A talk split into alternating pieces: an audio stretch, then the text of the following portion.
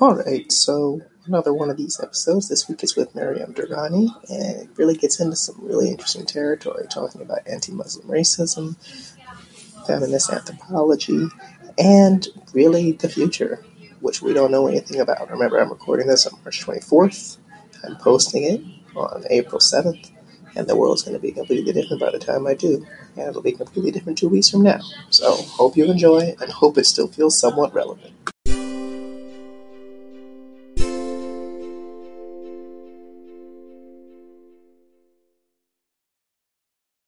So, welcome back, folks, to Unstandardized English. I am J P B Gerald. Today I have Doctor Maryam Durrani, who is here to talk to us about, well, all of this stuff and her perspective on it. Uh, but before we get into all of these things, I uh, just wanted to welcome her to the show. I say that like there's five thousand people who are going to pay attention, but anyway. Uh, and... Welcome, and if you could tell us a little bit about yourself and some of the work that you've done for the people listening. Thank you so much um, for inviting me to be a part of your show.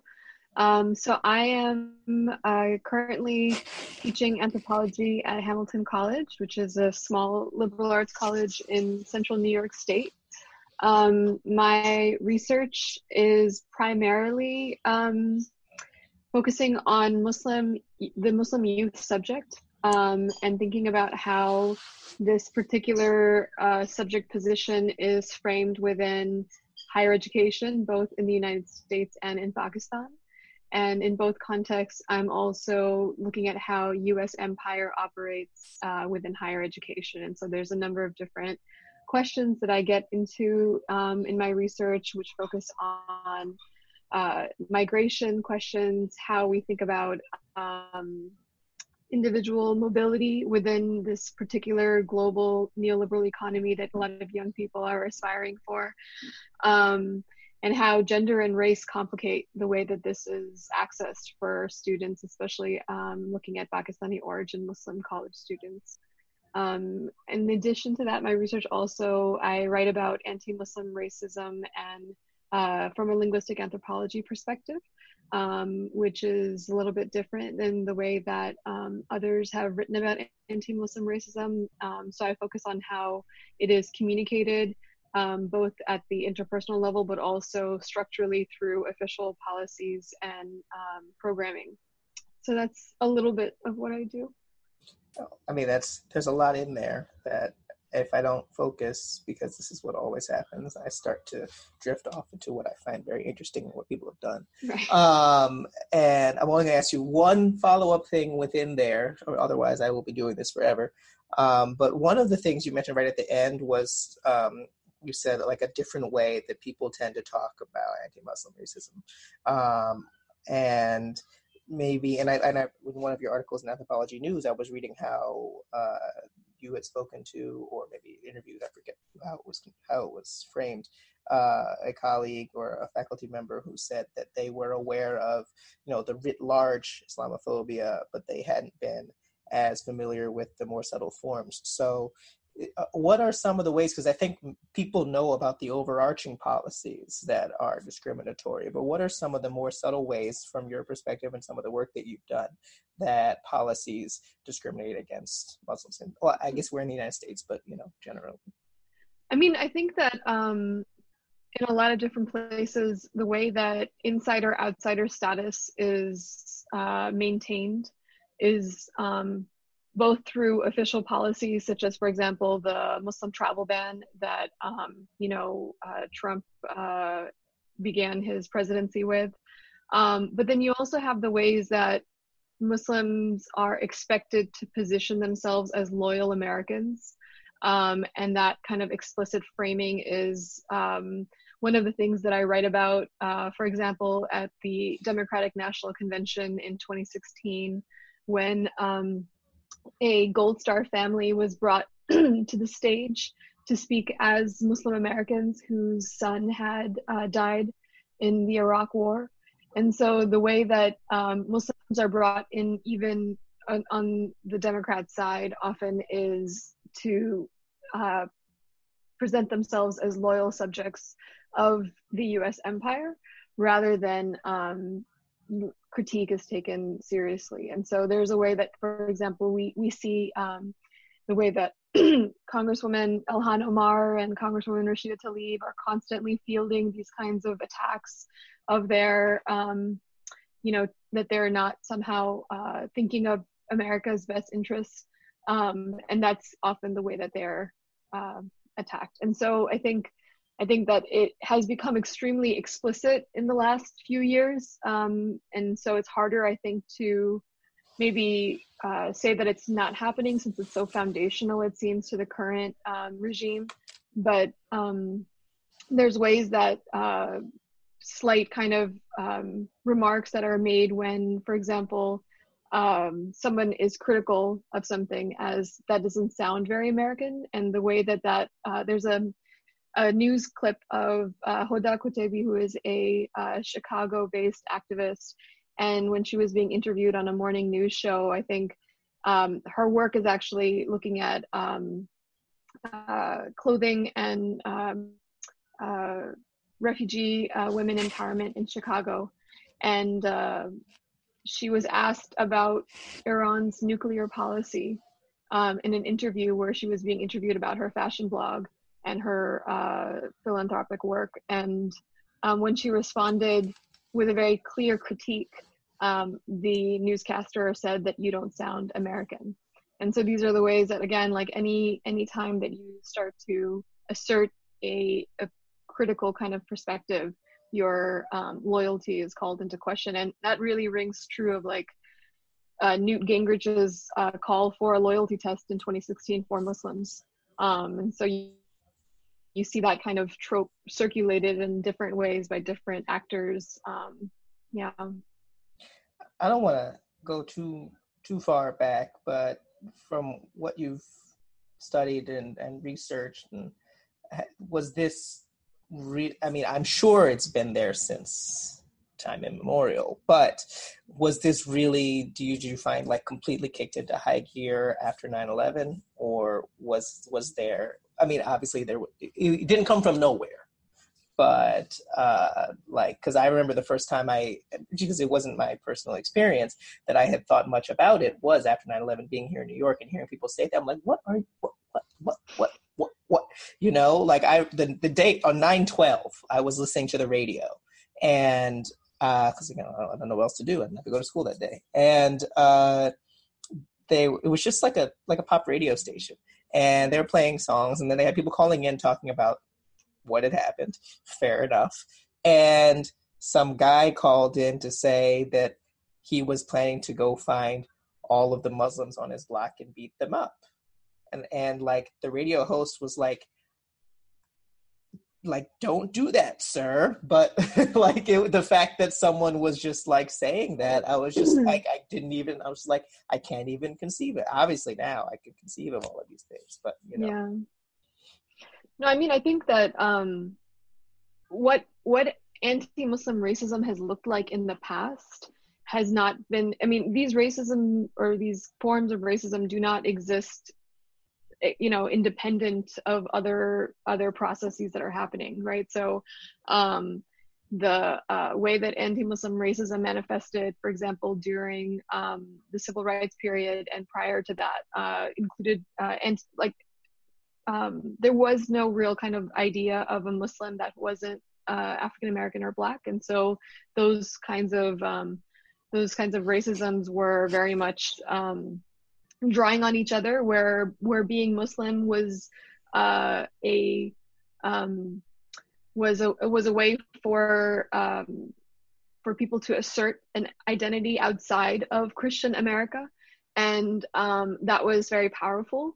And so even at that time, uh, being Muslim was seen as somehow um, a threat to an idea of like a white Christian America. And so that in that context, you see how Blackness and Islam are seen as both um, uh, presenting some kind of, uh, you know, problem in, in this uh, racist context.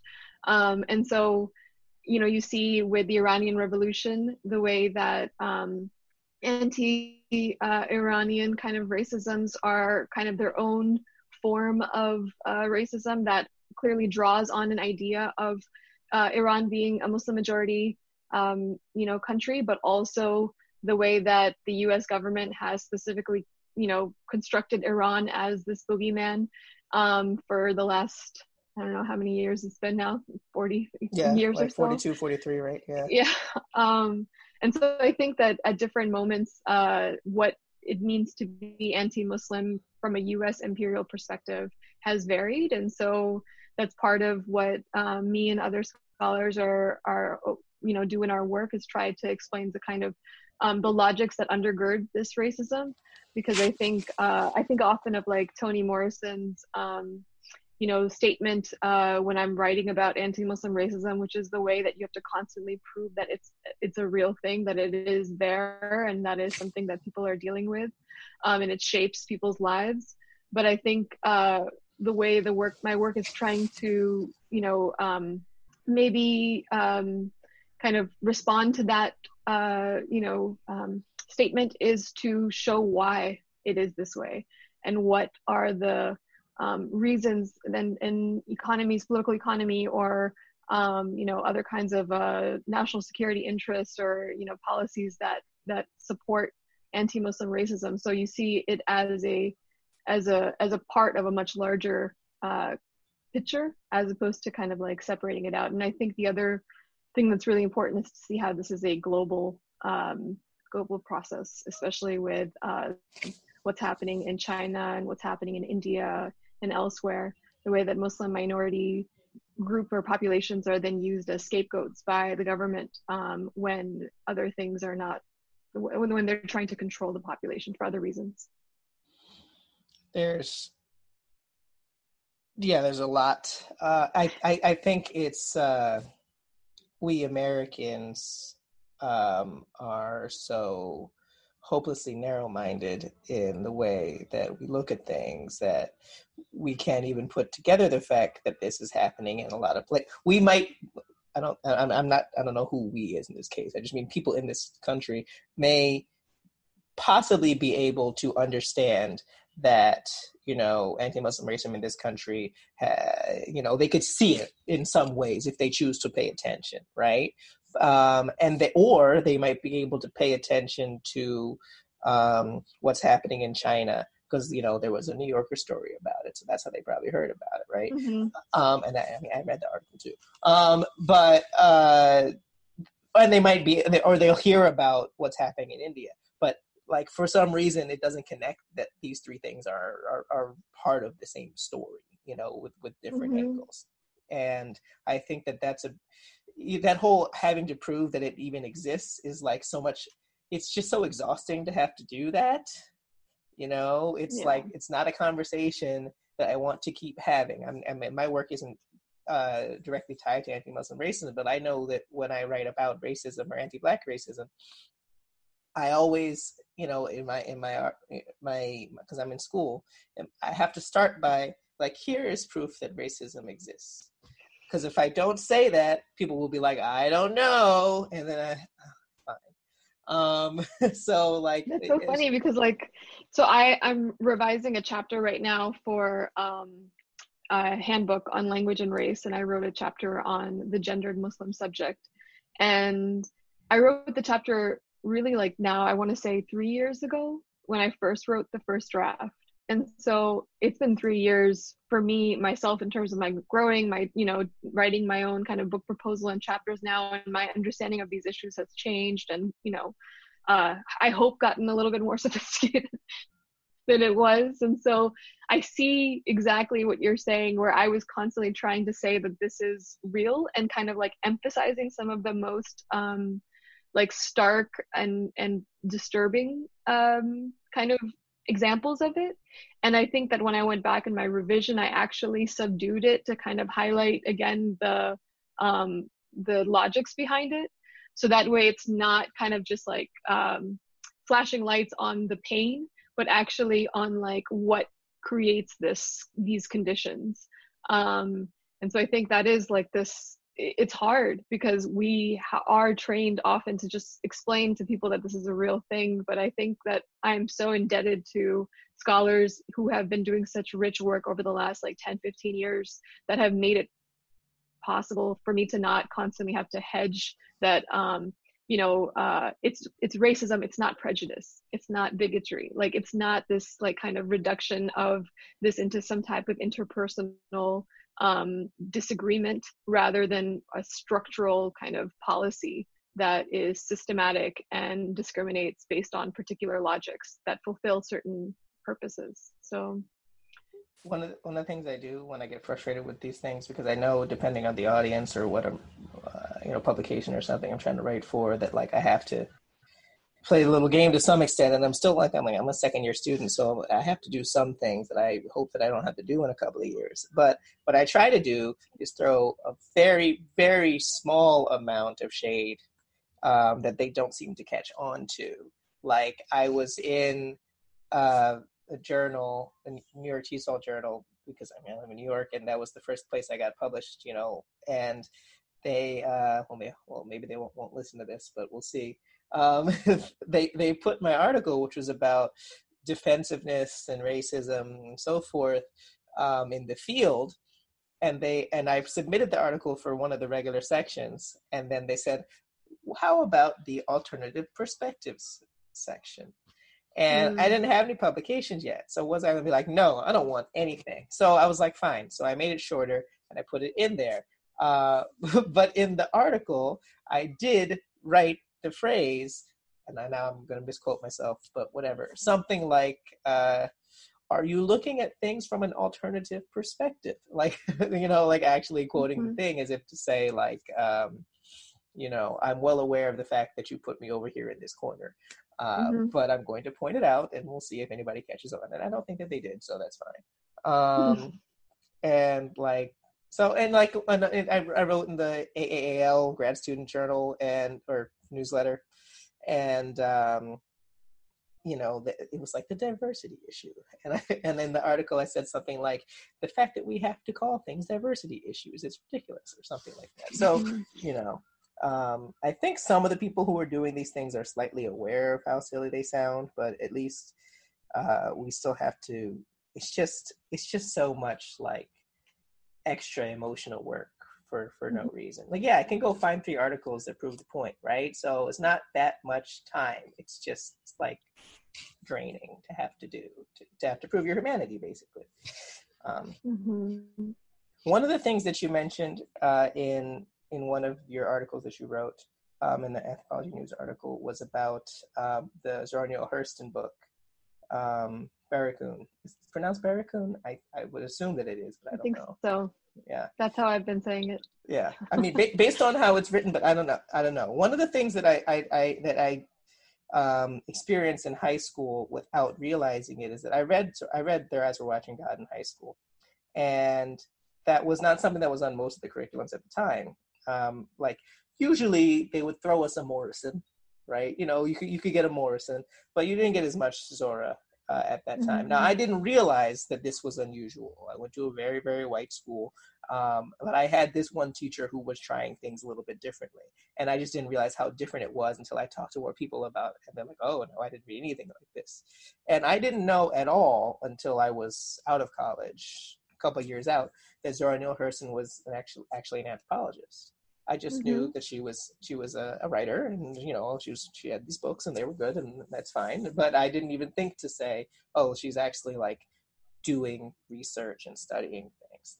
So I think sometimes that that to me, that sort of, because you know it sort of comes up, and you write about how people say what can anthropologists do, but it's what are they already doing. Um, and that's one of the things, like anthropologists are really doing a lot of work, but is it getting to who needs to get it, you know? So I think that uh, one of the ways in which the work is diminished is by not even telling people that Zora Neale Hurston is an anthropologist.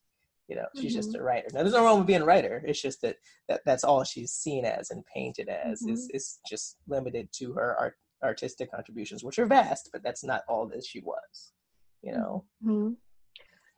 I mean, I think uh, from, again, like teaching linguistic anthropology or teaching anthropology of race and racism, that particular book, when I read it, I was just like, I'm going to teach methods from now on with this book, because there's there's so much um, like skill that I think gets uh, erased when we don't recognize um, what it's happening in that text, for example. I mean, even in terms of like, you know, in, in anthropology, we have like the writing culture moment, right? Um, which uh, is said to have happened in like the eighties and nineties. And then you have, even at that time when the those um, scholars were writing, there were uh, feminist anthropologists uh, from an earlier moment who said, we've been writing about some of these things for a while, by the way, um, if you haven't noticed. And I think going back even further to Hurston's work, where she actually refused to publish um, Barracoon at that time because she refused to change the dialect that she had written Kusula's, um, you know, narrative in. And that kind of like ethical um, integrity is something that I think we lose when we are driven towards particular ideas of like knowledge production that do not, uh, for example, begin with the humanity of our Um, you know, participants, uh, teachers, um, interlocutors, uh, whatever the term is, like for the people who help us do the research that we do. And I think, again, like when I, when I um, read, uh, you know, her work and other people's work and how they were writing about these issues a hundred years ago, a hundred fifty years ago, um, it is striking because there's always this like, you know, uh, a sad excuse that people use that like, oh, that was just the, that was just the times. That's just how people used to do things back then. And it's like, actually, even researchers were thinking about ethics uh, at the very kind of beginning of formal anthropology in the United States, right? Um, it, it's, uh, it's sad when that happens, but I also think like that's the work that we get to do now. Um, and that's the, the ways that we can kind of change some of these conversations. Um, so I was, I was, that was really fun to write. And the other really amazing thing about that piece was that I got a, um, I got an email from Faye Harrison after that was published, where she was like, I really appreciated what you wrote. And it really, um, I didn't, and I also appreciate that you cited my work. And I was just kind of like, first of all, like, of course, uh, I would not be here if it was not for you, you know, and um, just that kind of like um, humility, I think that is taught uh, within certain traditions of anthropology often gets um, just, it, it's ignored. And I think it's ignored very strategically and politically, but um, those of us who know about it have to do the work of educating others. I, I, I think that that's um, really important to say because I have found when I've really, since I've really narrowed, not narrowed, sophisticated, I don't know, whatever it is, I got more focused on what I wanted to focus on um, about a year ago. I found that the conversations and the dialogues I've had have really been very respectful among the people that I've, you know, tried to work, tried to learn from. I haven't really experienced a lot of the dismissiveness that I was a little bit worried about coming across. I'm not saying it doesn't exist. I just mean in approaching people really, you know, with, with humility and with, with honesty and authenticity, you know, uh, things go a long way. And I think a lot of that, um, that nastiness, it's, it's very present. It's not, you know, it's not fictitious. It's, um, I think a lot of it is people who are genuinely afraid to lose uh, their weakening hold on the conversation. Um, because I, you know, I think people who are not doing anything new are well aware they're not doing anything new. They may not see it that way. They probably would phrase it differently, but I think that they are saying we shouldn't change the canon because I can't do that. Mm. You know, like I, I'm not. That's a, that's a read. Yeah, you know, but I'm I'm saying that I really think that that's a lot of it. Like I, I don't know it's that. So, yeah, it's funny because like I went to a, a conference like two weeks ago, and I remember somebody somebody was using um, a Potterai's work from like I don't know when he published on Mediascapes, um, but it's it's. dated uh even you know from from that perspective. And I remember she said like none of us were reading this in grad school, and I was like, I bet you there were people reading it in grad school, and those folks have moved on like far beyond where you're kind of like finally coming into this material. um So I think that it's true that like uh, they there were moments that were missed, and so there's been directions that some of the scholarship has gone in. And sometimes it does feel like it's a like there's there's uh, like the way we talk about alternative modernities. There's like alternative streams of scholarship, and we're kind of sometimes in like those of us who are in kind of more niche fields certainly have to kind of like um, not niche actually. That's even the wrong word. More maybe like. Um, just not mainstream at the moment, um, not seen in the same way um, by like larger kind of like programs. But I think we're all, uh, we're all very much in conversation about some of these things. And I find that to be very empowering, especially right now dealing with this pandemic and um, trying to make sense of it. Like I'm just grateful that I can see what they're tweeting and what people are writing and reading right now, and they're sharing their thoughts, because there is this completely irrational, it seems to me, I maybe there's a rationality to it, but it seems so kind of unbelievable that people are having conversations about should the economy be saved or should we save our uh our you know vulnerable population. You know, like I mean that's where we're at right now today, Tuesday, uh, March uh, twenty-fourth of twenty twenty. And I don't know where this is going to go next. But what I don't understand about it, because like that's craven and terrible. But what I don't understand is why they think it won't hurt them. Like they, if they're not, they, I understand, like, like, so my understanding of it uh, is that at some point, after people have been inside for a while, like, um, which is not actually happening in every state yet, uh, but like in areas where people have been inside for a while, the rate of infections starts to decrease after a while, if only because people have been inside for a while. And then the people who are really vulnerable are going to be the people who have been forced to be on the front lines, who can't take days off, and they're going to, you know, people who are really economically vulnerable on top of being physically vulnerable. But before that, which is a very big problem, but even before that happens, literally anybody can get it. like like these these people on T V who are talking about their stocks and all of that, like you are in the vulnerable group. Like these men, these men are not young. Like, there's no reason to think, like, Rand Paul has it. Like, there's no reason to think that they can't get it. Like, they, how many of them were having lunch with Rand Paul when he was ignoring all instructions over the weekend or whatever was going on? So, like, I wonder if they will force this crazy, crazy is a bad word to use, these, is, these ridiculous ideas through and try to force all of the states to reopen, which I don't know that they can actually do, like the states have to agree to it, but uh, before some of them actually get really sick is what I'm saying. Because it's going to happen just because, just number, like just math, like some of them are going to get very sick. Some of the C E Os are going to get very sick. They are not young men, right? Uh, and so I, I'm just wondering why they think that they're invincible. I mean, I know the reason, but like, I mean, I think that I think I think they're just trying to prolong it as much as possible. It really makes me think of the way, for example, even like higher education officials were waiting until the last possible moment to actually like make a decision.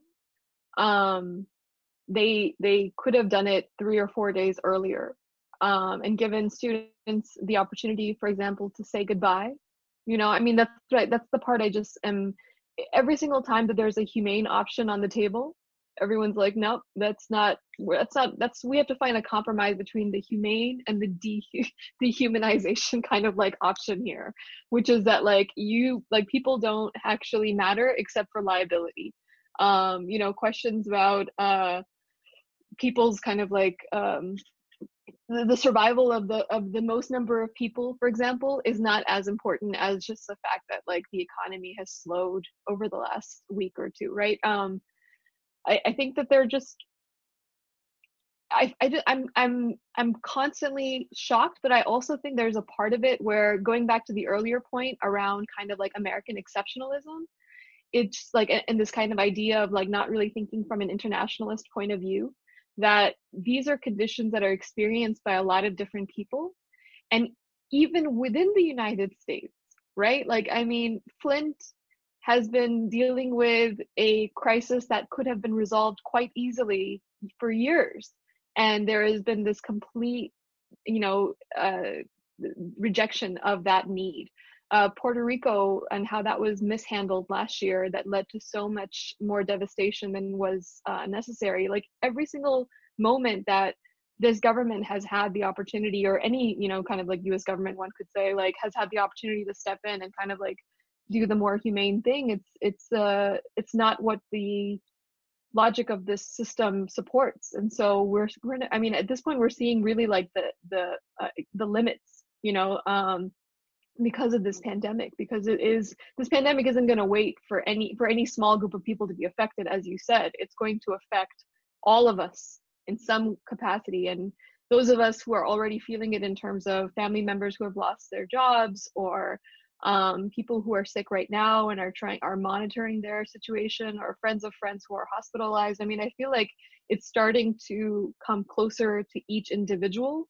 And so another week, another two weeks, everything can change again, you know, like that's, that's what I'm, that's what I am trying to like kind of observe without getting completely in, in, enveloped into it, because it's almost like, as long as one can look at it versus, you know, once you're in, once something happens to you as a, as an individual or to your family, like there is no outside of it. It it's just, it's, you know, it feels strange right now to be sharing things of like what we're cooking on, for example, on social media or what have you, because it's just kind of like this very strange drifting into into something really bad and not even being able to know what it is that you're drifting into.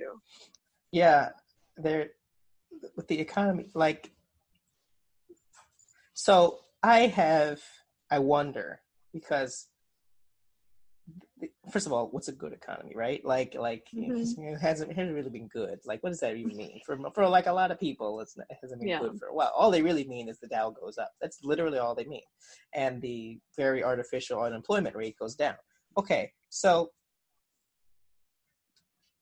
what would it mean though if an extra million people die? Like, I'm just wondering. Like, that can't be good for the economy. I'm just mm-hmm. saying, like, if the idea, the fictitious idea of the way the economy is constructed is that people can spend money, well, they can't spend money if they're not alive. So, like, I don't understand why they think that if they were to try to do this thing, like, okay, people would, like, a certain subset of people would feel like, yay, they let me out of my house, I'm going to go to the bar. But, like, first of all, not all of the bars are going to be open. Like, maybe a few will try to be like, good, yeah, we'll try to whatever. But, like, no one's, like, not every people are going to go. Uh, and then, my dog is upset. Um, and then, like, when people, when, when more people get sick than would have gotten sick anyway, then, like, it's just going to crater again and worse and not recover. Like, I don't, like, it doesn't even make any, like, it doesn't even make sense. The only thing that I'm thinking is that the performance of the Dow, which is not actually based on things, it's based on what a few people think that people will do. If it were the case that the Dow actually went up, regardless of how many people were actually sick, because it's not based on that. It's based on, will the people spend the money? And will, you know, will the, you know, the, you know, the labor of individuals and all that. Neptune, stop. Um, like, it might actually be the case that the Dow did not crater, even if all of the people died. And that would probably show how artificial it is, the way we've all been saying it has been for all this time. Unfortunately, like, I'm not sure. I don't really need to see that point proven, because I already know. And what would it have? What would have had to have happened for that to be the case? Like, I, I'm not that like self-righteous that like, aha, my point has been proven. It's like, oh, these people died to prove your point, Justin.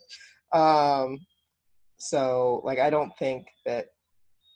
So that's it. But the real thing is that there's all these states where they're acting like it's not a problem. They're not really fully shut down yet.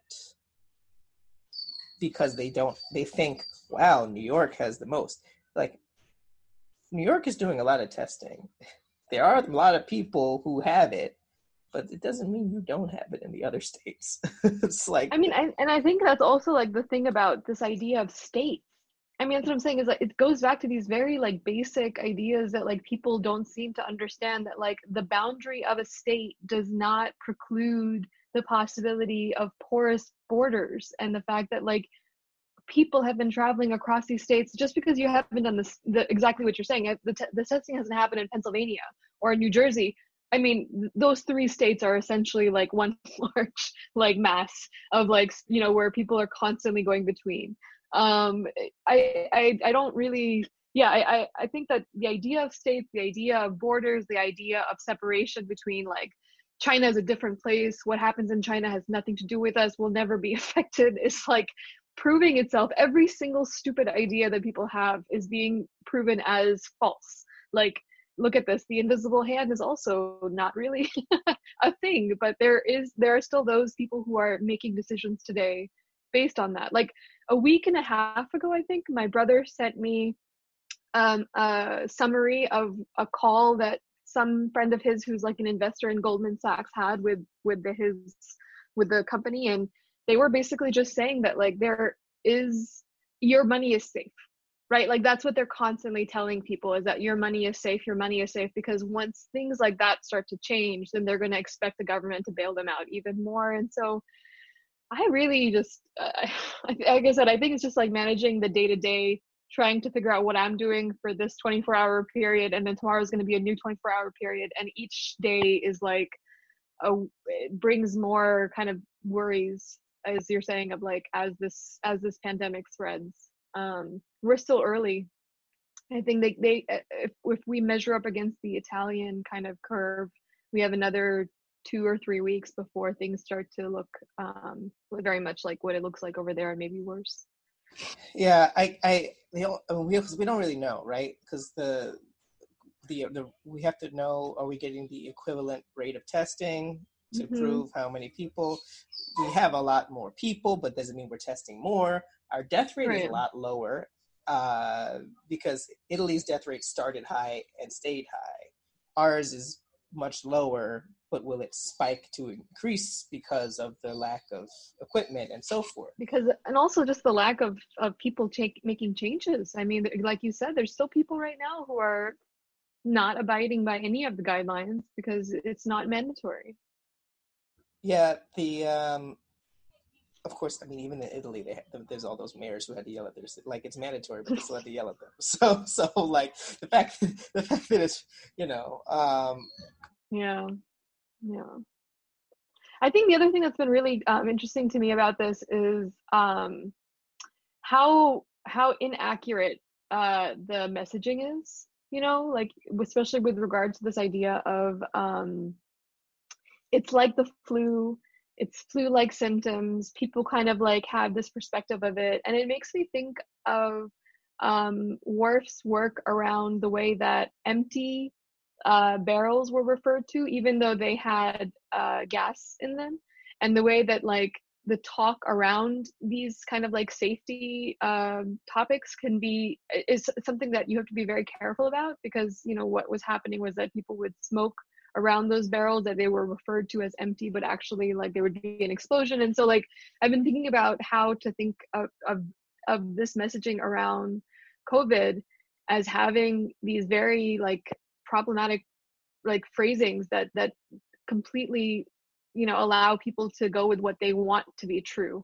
rather than what actually is happening. And so um yeah I don't know what to say about other, it's, just, it's been very troubling, the fact that like I talked to a friend and he said, you know, to be honest, they kept calling it they kept saying it was like the flu, and so his him and his family, and he was like, we really shouldn't have done this, but like up until last weekend they were still going around to public places with three young children, and and you know, he was admitting that it was wrong, but at the time when he was doing it, which was only like three or four days previous, he's like, I had no way of I didn't understand I didn't you know what I mean? So it's like that's that's a really um that's so dangerous for people to like realize three weeks later that, oh, actually, I totally didn't understand this, but it's not entirely because of myself. It's because of the messaging that like keeps being circulated. The thing about it is that I can't even with the people who are still thinking it's like the flu, but like I, I, I um, it, it, it makes so little sense because when people say it's like the flu, the flu kills this many people every year. I'm just like, wait a second. First of all, that's a problem. like, like, like, like that's, that's not like, okay. That's not just, it's like, imagine no one had ever had the flu before. That's more what it, like, if, if you would have mentioned the flu, you, you, if you, you're going to have to say it's the flu, except no one's ever had it before ever. And then like, imagine the first time you ever had any kind of respiratory thing, you probably felt really, really bad. And then you also mm-hmm. imagine you also have some sort of other issue and therefore you can't recover. Like it, like, like, yeah, there, there's ways to use the flu as a comparison point, but the, it's just like the flu, don't worry about it. The flu kills eighty, you know, eight hundred thousand people a year or whatever the number is. I don't know what the number is. Like, that's a problem.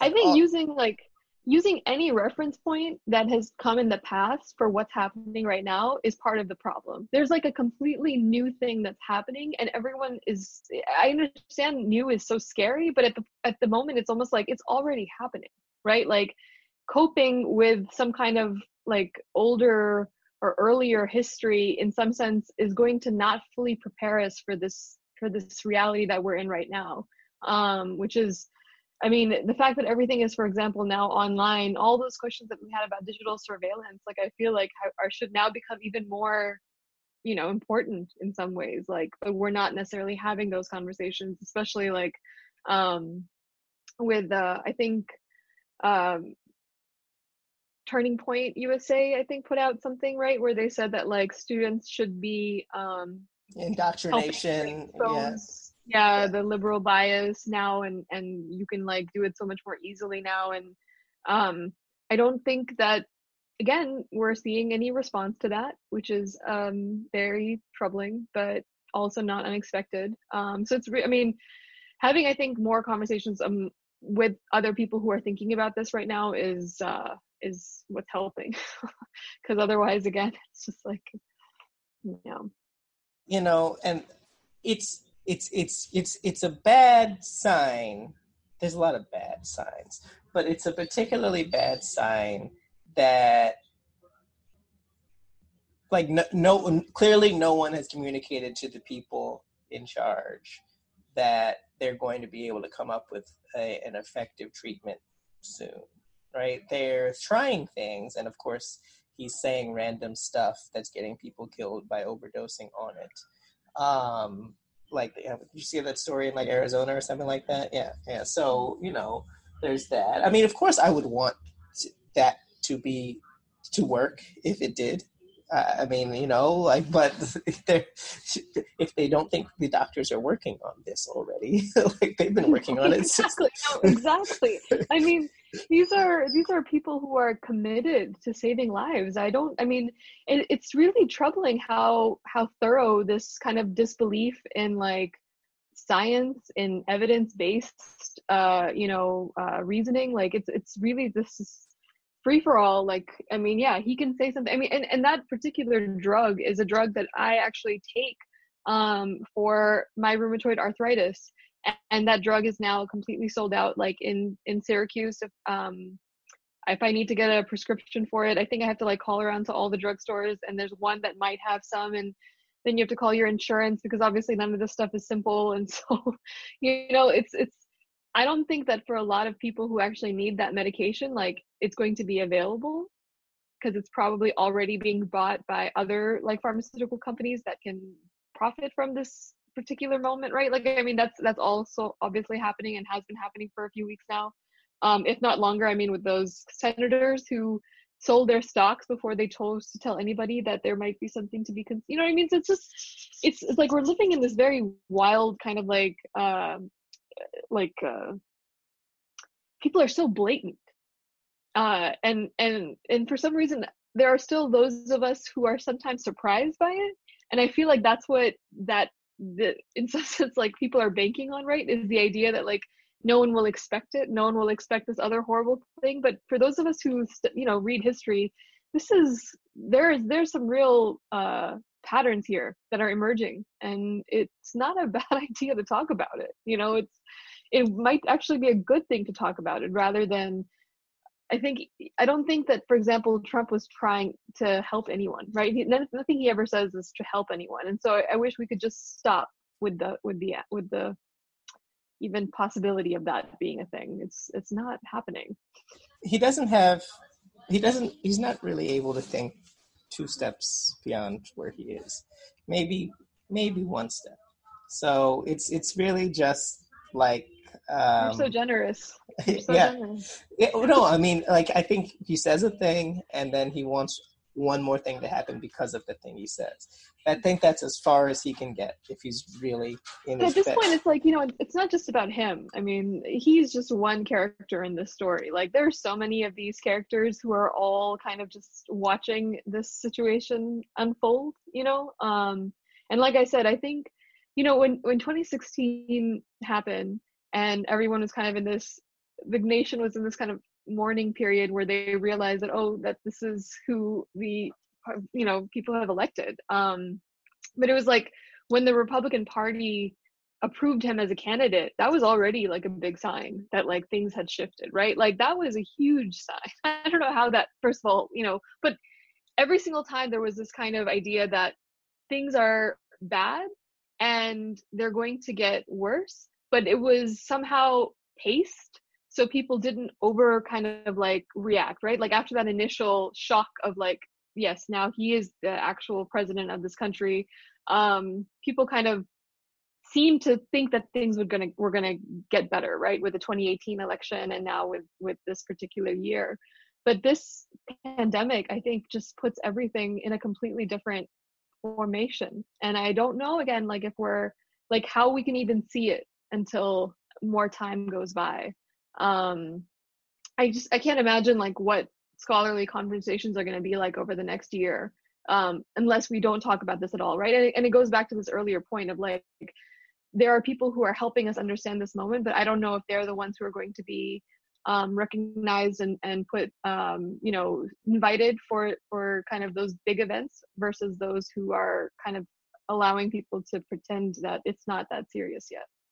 I think that, I mean, this is going to be an entire genre of research, you know, oh, yeah. you know, the same way that World War Two is. But like, um, I'm not trying to make the metaphor of war. I just mean in terms of it being a, like a, a an event that affects the entire world at the same time. Um, mm-hmm.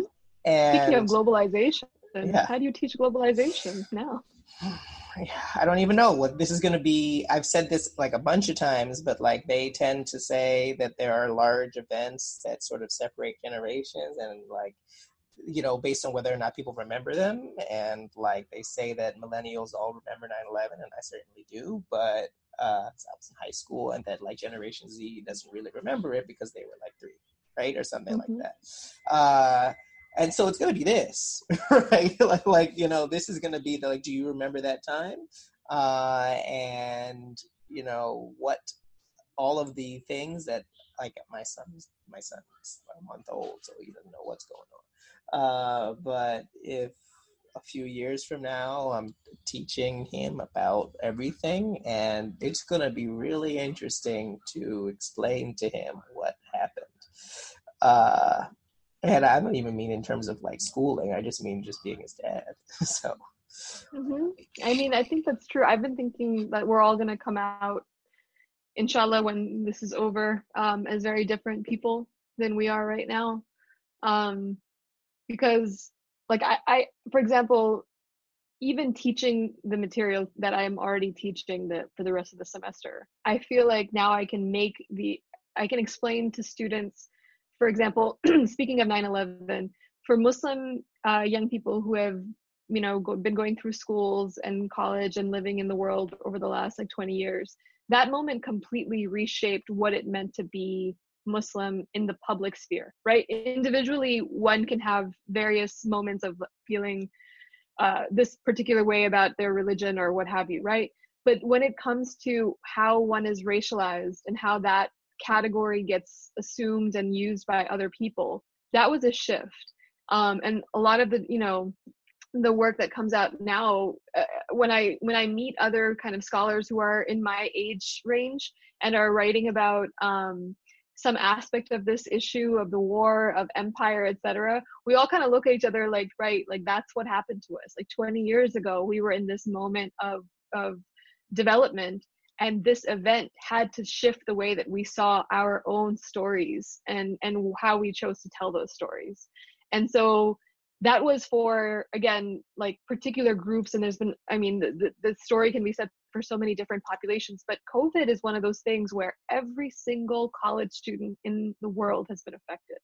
Every single high school student has been affected, right? Like it changes the scale when it comes to a generational uh, moment. Um, and even though we've had previous moments, we've never had a moment such that every single, like right now when I'm texting my family, all of us are sitting at home right now.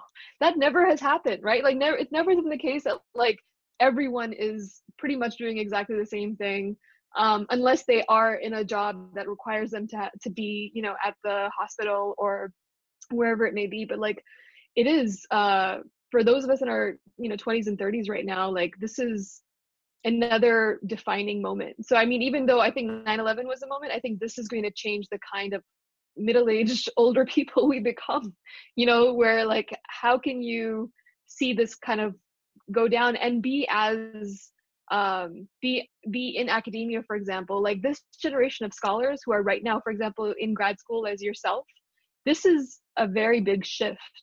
Um, and how I think people will be thinking about what they're doing in grad school and what they hope to do after grad school. And I don't know if, you know, administrators are able to move with it as quickly because they're not going to be only thinking about that, right? But I think that is, um, that is something that needs to ha- start happening in some form for people to kind of like talk to each other about it. Because I'm sure grad students, I mean, people are talking to each other, but like, how do we organize that conversation a little bit so that way the, the questions, for example, that are coming up um, for some people, like maybe they would be useful for others to also be, you know, talking in their own institution and asking those questions. So how do we, how do we kind of create a little bit more of a, a collective um, response so that way, as different groups are affected, there's support. I, I, I've, I've, I've almost never known what I was going to do after school. Um, so this does not help me make that more clear, but um, I think it's uh, something that every single one of us has to think about. Um, and I think that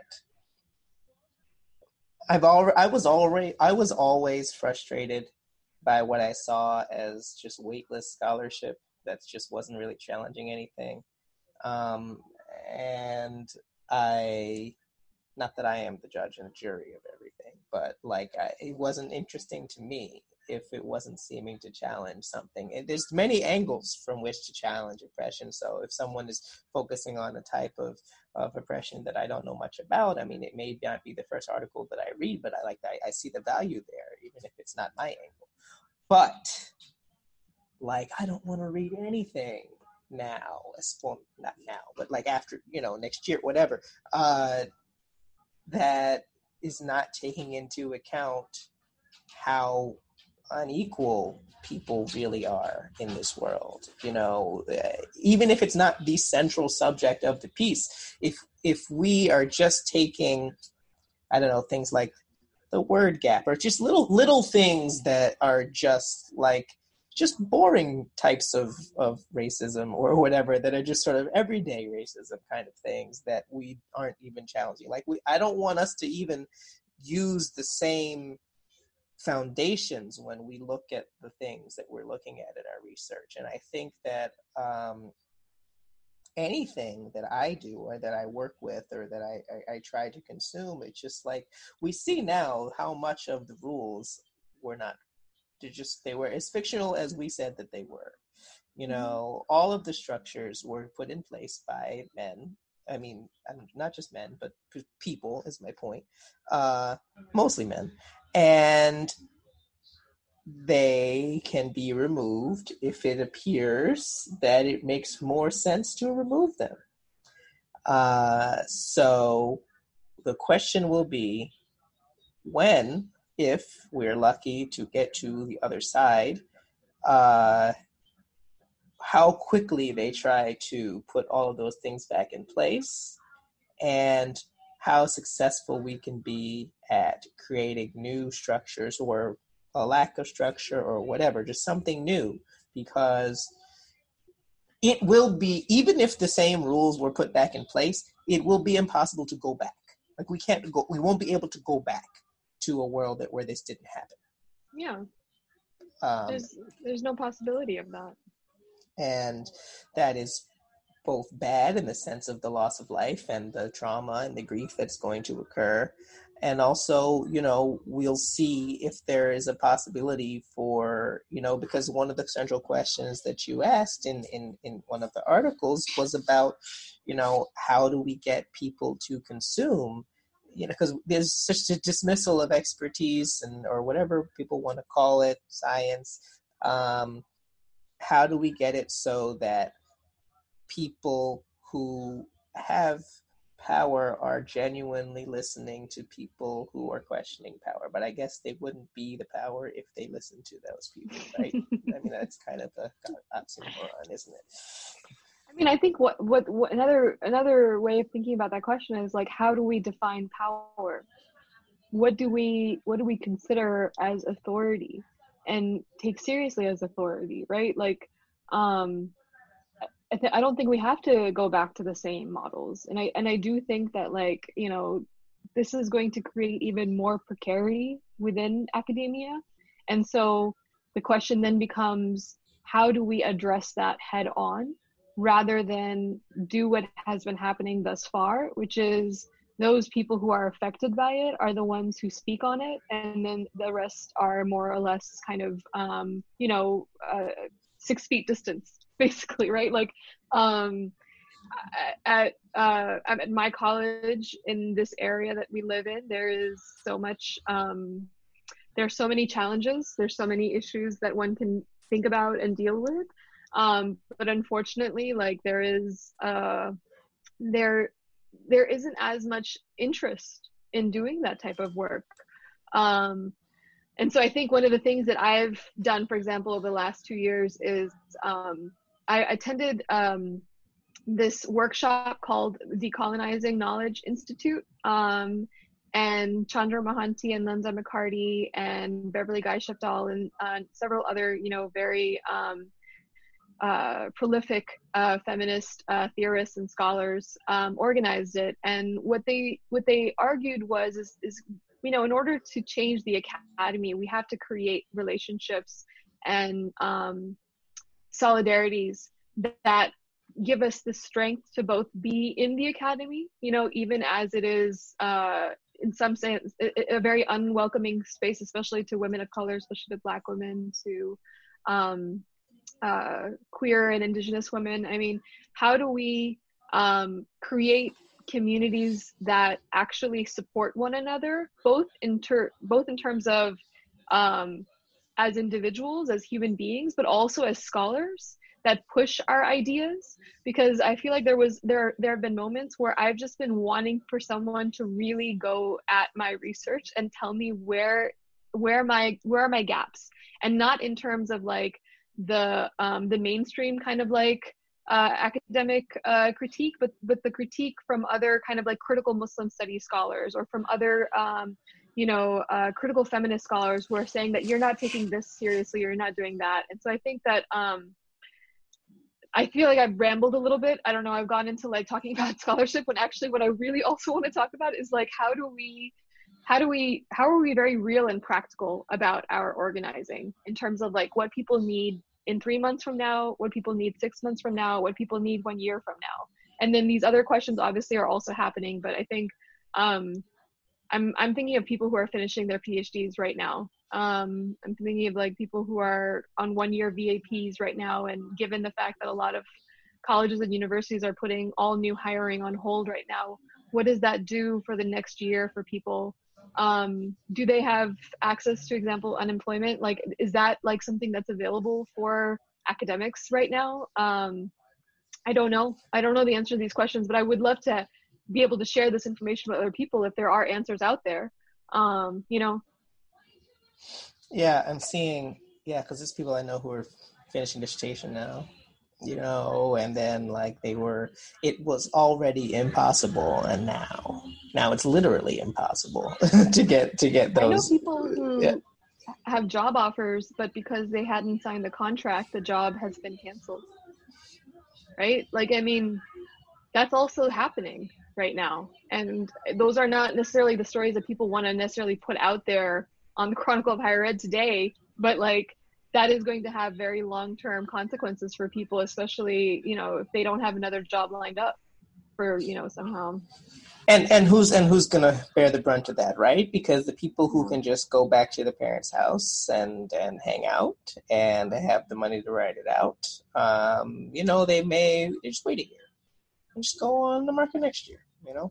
Um, but the people who are in the other situation, you know, that doesn't mean that they can't get any type of position, but they will maybe not end up in the academy altogether. And it was already hard for them in the first place. So then what, what happens? We say, oh, we want to diversify the academy. We want to make changes in the academy. We want to make it more accessible to everybody, right? But then these things, now they didn't expect this to happen, but it's just a writ large version of what was already there. And they don't, um, you're just going to end up with the same people doing all the work. Yeah. And then, and then it, it's, it's, I was just saying, then you're going to, then you're going to ask yourself, oh, how did this happen?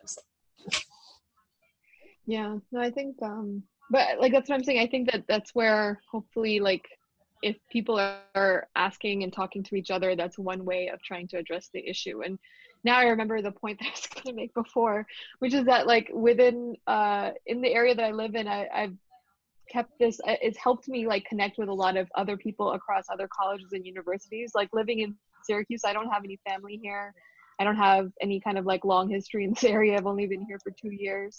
And as all of this has been going down, Um, I really quickly started creating like a mutual aid community sheet. I think the first weekend after uh, we started like self-isolating here, um, trying to have like regular calls with some friends like every day at four thirty. It's like a time that like anybody who has has time that day can like say, I want to host a call, and other people say they'll they'll join. And so just ways to stay connected right now, especially with um, with whoever can kind of like relate to your situation and where you're at, whether it's geographically or whether it's kind of like in terms of being in grad school and like going through a different moment. Like I think connect, connecting um, as we go forward, like as you're already doing, you know, um, is is the only thing that I think I, I feel like is doing something. Because other things feel very like, what am I doing? Yeah. Yeah. I I really don't know, because I, I think this is, it's both, it's like the apex of what we've all been talking about in a lot of ways, and in some ways it's completely new. Like it's completely new in the particulars, because the whole like everyone is in their house around the world except for the people who can't be. That is new. Like that's new. The the way that they're handling it and the people who are going to suffer the brunt of it, aside from the people who are hit with the first wave, who could be anybody, that is not new. You know, that is, that, that could be anybody. And, and like, it, it's the same. Yeah. So, so, you know, these, it's a novel coronavirus, but the, the cruelty is not novel. Let's put it that way. Mm-hmm. Um, I thought that was clever. I don't know. Um, I will I will mention, I went to Hamilton College for three weeks once. Um, in nineteen ninety-eight, I went to math camp, and it was at Hamilton College. And so when I found out that you worked there, I just remember being there when I was twelve. And wow. Yeah, that was a long time ago. Um, and what do you remember about it? Well, the thing is, I did not like the program, which has nothing to do with Hamilton. They just had a bunch of campuses. Um, I remember people played a lot of Frisbee, There's a lot of frisbee going on on the on the field. The field is probably not as big as I remember because I was twelve.